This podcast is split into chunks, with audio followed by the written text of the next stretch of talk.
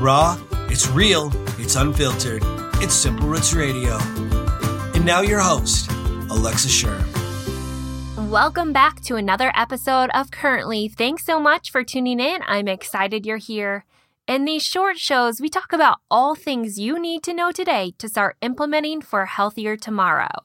In today's episode, we have a question from an anonymous reader. And I don't blame them. The question is one that's not often talked about, and it can leave a few people feeling squirmish, including my husband. Today, I'm talking about a question no one wants to talk about, but everyone wants to know How bad is it to hold your poop? Which I'll now refer to as bowel movements to appease my husband, who is squirmish when I talk about the importance of healthy bowel movements. I think this is a fantastic question, and this is because the reality is bowel movements are a great indicator of your overall health.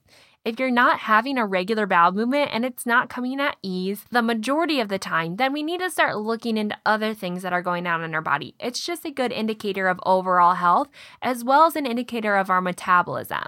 So, to a nutritionist and a health practitioner, bowel movements really do mean a lot and they can indicate a lot from their size, their consistency, and their color. We're going to leave all that out of today's episode because that gets a little deep and a little personal, and some of you are probably already twisting in your seat. So, we'll just get back to the question about bowel movements and is it bad to hold them? Unfortunately, bowel movements can be unpredictable and somewhat stubborn in some of us. But, like I mentioned, it's a great indicator of overall health, and what goes in must come out, right? And if it's not coming out, then where is it going? It's staying in us. Now, there are times in our life when we shouldn't have as many regular bowel movements, or things might move a little bit slower, such as pregnancy, when your body's trying to absorb all of the nutrients and water it can from the food that we eat. Things just go a little bit slower. And the same goes for after you're sick or been ill for a period of time, you might have sluggish bowel movements. But that's not the problem. It's long term constipation, our long term inability to have regular bowel movements. And some of this can actually coming from holding it too often, not going when you need to go. But I get it, life happens, right? You could be on a hot date or in the middle of a presentation, or worse, running a big race without a bathroom in sight. So, what do you do? There's only one thing you can do, and that's hold it until you can go a little bit later. But the question is is that bad? First, let's remember what our bowel movements, our poop, is made up of. It's a combination of waste material and bacteria as a result of your body's digestive process. After you eat, it takes your body a little less than 50 hours for it to do its thing. So it's a long process. And roughly 40 of those hours are just spent in your colon. When the digested food finally reaches the end, the rectal walls are stretched, and that stretching sends a complex signal to the brain that it's go time. Everyone's schedule and frequency are going to differ from a few times a day to once a day, but like I mentioned before, we should all be going at least once a day, and our body really craves consistency, so you can most often find that you're going at a consistent time every single day. The bottom line in this question is when you got to go, just go.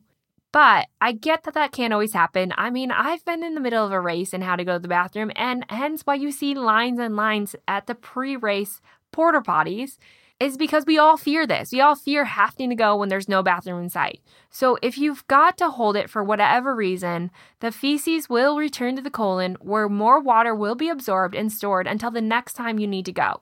So it's not the end of the world if once in a while you have to hold it for whatever reason. But the majority of the time, if you have to go, just go. And if you don't, that's when problems can arise.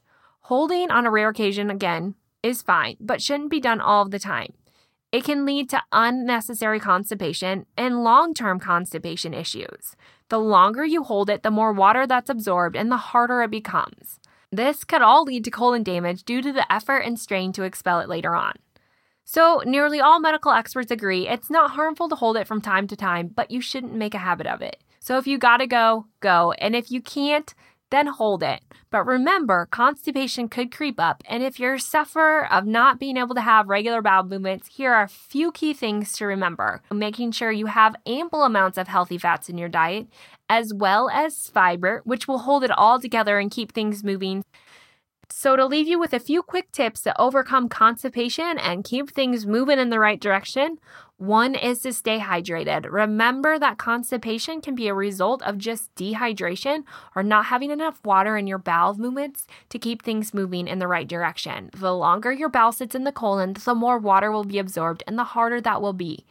Which brings us to number two is to be well oiled just like your car. Having enough healthy fats in your diet is a lubricating agent and it helps all things in your system to move more smoothly. So, making sure you have plenty of healthy fats at every single meal, including olive oil, avocados, olives, coconut oil, um, the list can go on, but having healthy fats in your diet and number three is having plenty of produce because, again, fiber is another component of healthy bowels and to keep things going in the right direction, as well as to provide healthy bacteria in your gut, which can just be an imbalance in good and bad bacteria in, in your GI system, which can cause constipation and or diarrhea in other cases. And number four is to move. A lot of constipation issues or bowel issues is just a motility issue. Hence why in the middle of a race, most people tend to have that urge to go or right before a race is you're up and you're moving and you're getting excited and you're getting your hormones flowing and your body flowing and energy's moving. And so motility, no matter where it is in your body, will help motility of your GI tract. So just moving throughout the day can trigger or help someone to have healthy bowel movements. And the last one that I want to mention is just having the right nutrients, having the right balance of bacteria, probiotics, prebiotics, and the right balance of minerals in our diet can also help us to go to the bathroom.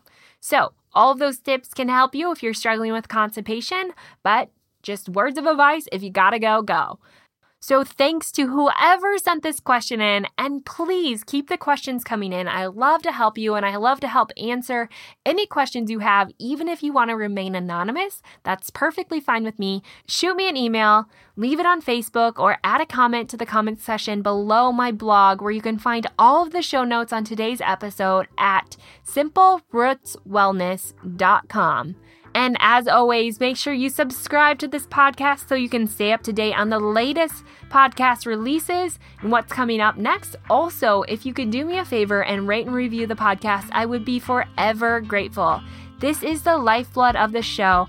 So, by rating and reviewing, you're allowing other people who wouldn't normally see this podcast be able to find it and experience realistic and achievable health knowledge just like you.